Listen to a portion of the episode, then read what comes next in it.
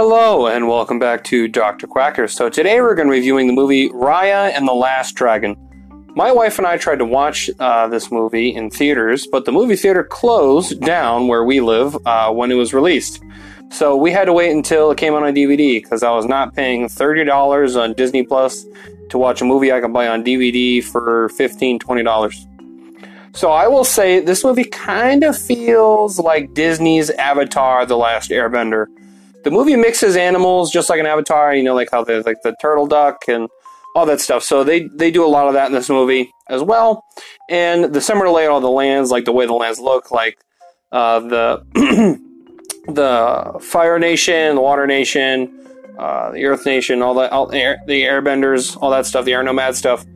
Uh, the five lands in this movie, which is one more than the last Avatar, have a very similar layout and an aesthetic of the of all the places. So that's the huge similarity, and also, of course, it's they're also Asian, just like in this one. Um, although, just because you use Asians obviously doesn't mean it's the same thing, but due to the aesthetic and the way they use the music and the creatures and animals in this film, it has a really similar look to it. Uh, not to say that it doesn't feel like its own story. It does, but the yeah, just just the aesthetic. That's what really sticks at home. Raya is a mixed character for me. I do like her as a character, but the beginning of the movie was a low point for me. So in the beginning, they show her as like, it never really specifies her age. I'm assuming she's like a younger teenager, like thirteen, fourteen. But just the way she talks initially in the beginning and the way she interacts with uh, Namaria, or Namaari, how you pronounce it, um, with from the Talon Nation. It's just, uh, I don't know, it just kind of felt like stiff and really forced because they're like, what are two female warriors going to do? Like, it felt like they put that certain specific dialogue in the movie to be like, look, look how inclusive we are of women. Which, you could have just left that little line out to say, like, when you have to say you're a strong character, to me that takes away how strong you are. You don't need to say you're strong to be strong. She's cool without having to say that. Like, it shows through uh, combat and her training with her father that she doesn't need to say that she's cool and knows how to fight. You can see it. Show, not telling. I don't know why mo- modern Hollywood just decides to do this with every female character, but it doesn't work. So just please, please stop doing it. Um, the best part of her character, however, is how she feels like she changed due to her environment. Her character doesn't feel out of place. It feels like it can easily come from how like the world is and the way she's had to adapt to the to how the world has changed.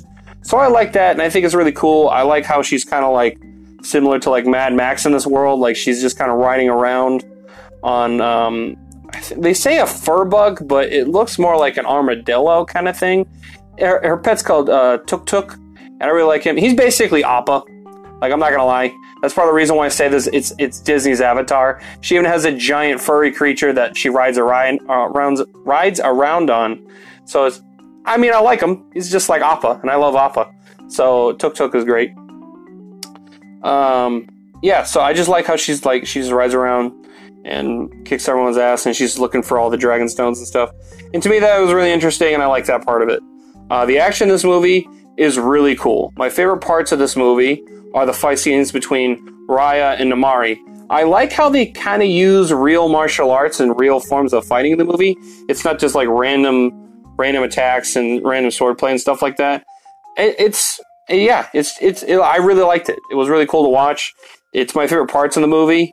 Um, yeah, and also her sword's really cool. Although I will say, when this used and I saw like the spear, because it was her dad's sword, Uh, when she got it, because he was he was turned into stone by the villains. So yeah, that, the villains of the movie turned people to stone, and the villains came back. Um, so that's that's what happened to her dad. But so her sword like extends to like this chain thing, and because he dressed like a ninja, when he first enters, you just see like a spear fly through there, and he lands down. I was like, Hanzo Hisashi, is this Scorpion? Scorpion from Mortal Kombat?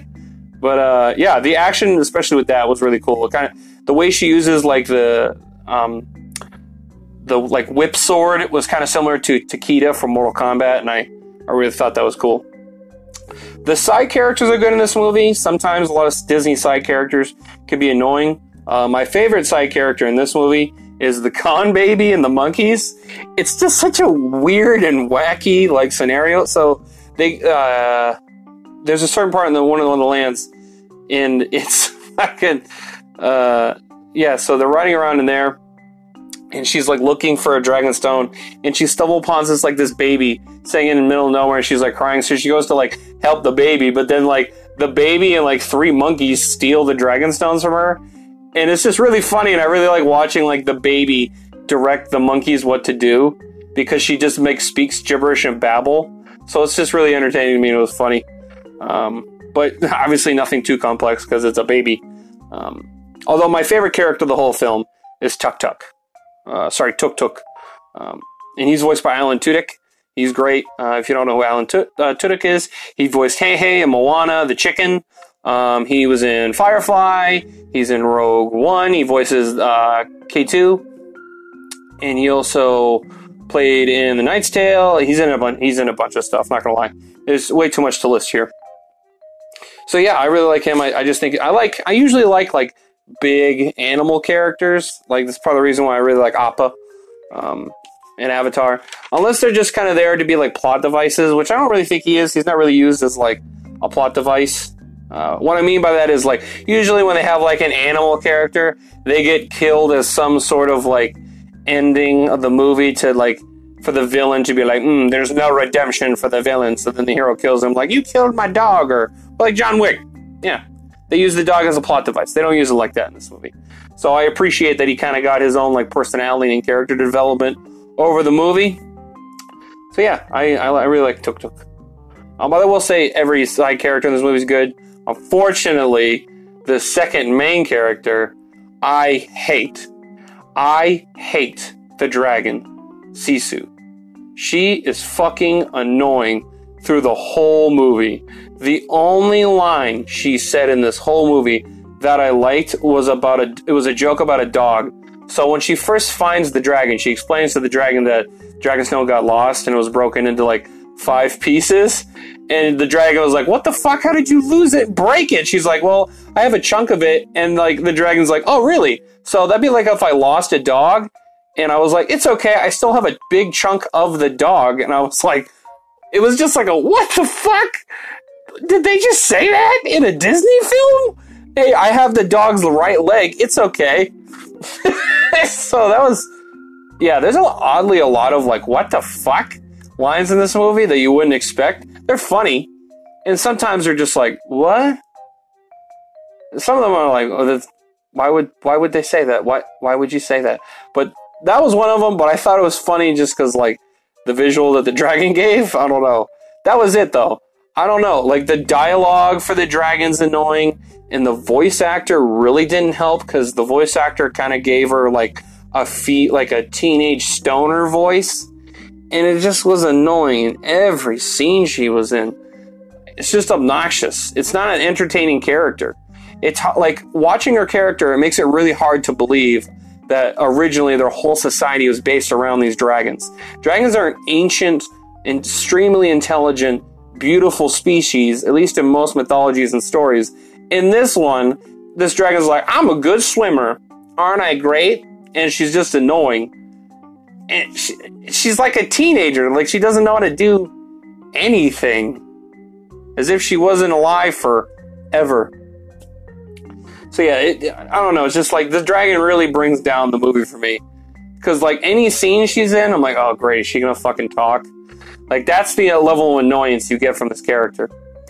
Um, so, I'm going to give this movie a rating of six out of ten. It's a slightly above average film. Uh, Tuk Tuk, uh, the Con Baby, and the interesting, uh, ca- uh, interesting parts of Raya uh, were good. The villains were kind of lame. The, they're just the land of ta- uh, Talon was just lame to me. Uh, Namaari never really got the screen time or the development she needed to be a more interesting or compelling villain. She just kind of shows up when the plot needs her to, and for me that was just kind of boring. So it's slightly above average. It, it did. A little more than half what it was what it was meant to do. Just those the, the dragon was really annoying. Um, some parts didn't feel that original or unique, which is hard to do, but when it feels kind of straight ripoff from something else, to me, that kind of like takes a few points down, unless it's like an homage. But this one doesn't feel like an homage. It just felt like they were trying to use that like well-known aesthetic to for an advantage. And then, of course, the underdeveloped villain. Well, it's a villain, but not a villain. So they're just kind of like, there's the main character and her just have like a rift. But she's not really a villain. She's like the hero, but that shows a different path. Um, the way she goes about trying to save the land. So yeah, it's slightly above average. Uh, I hope you enjoyed today's episode. Um, to those who are listening, I really appreciate it. And you tell that motherfucker I appreciate him.